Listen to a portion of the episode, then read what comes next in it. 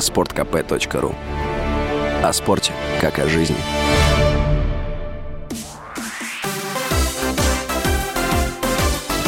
Новости спорта.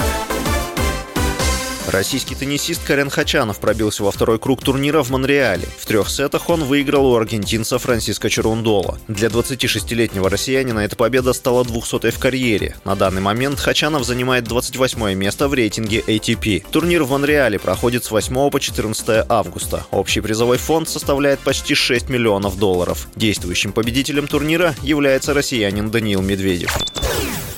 Бывшая первая ракетка мира, американка Сирена Уильямс, победила Нурию Парисас Диас из Испании в матче первого круга турнира WTA в Торонто. Эта победа стала для 40-летней Уильямс первой за 14 месяцев. Последний раз американка выигрывала в июне прошлого года на Ролан Гарос. Летом 2021 года она приостановила карьеру и вернулась на недавнем Уимблдоне, где организаторы предоставили ей специальное место.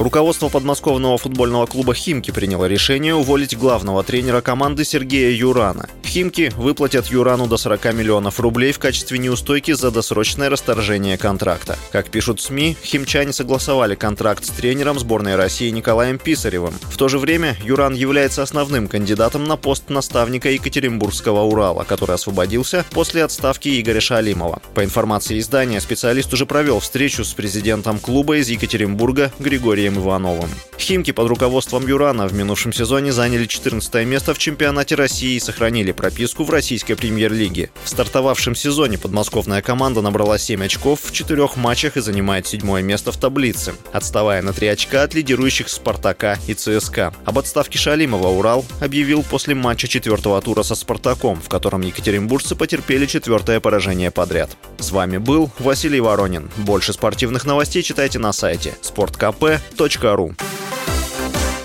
Новости спорта.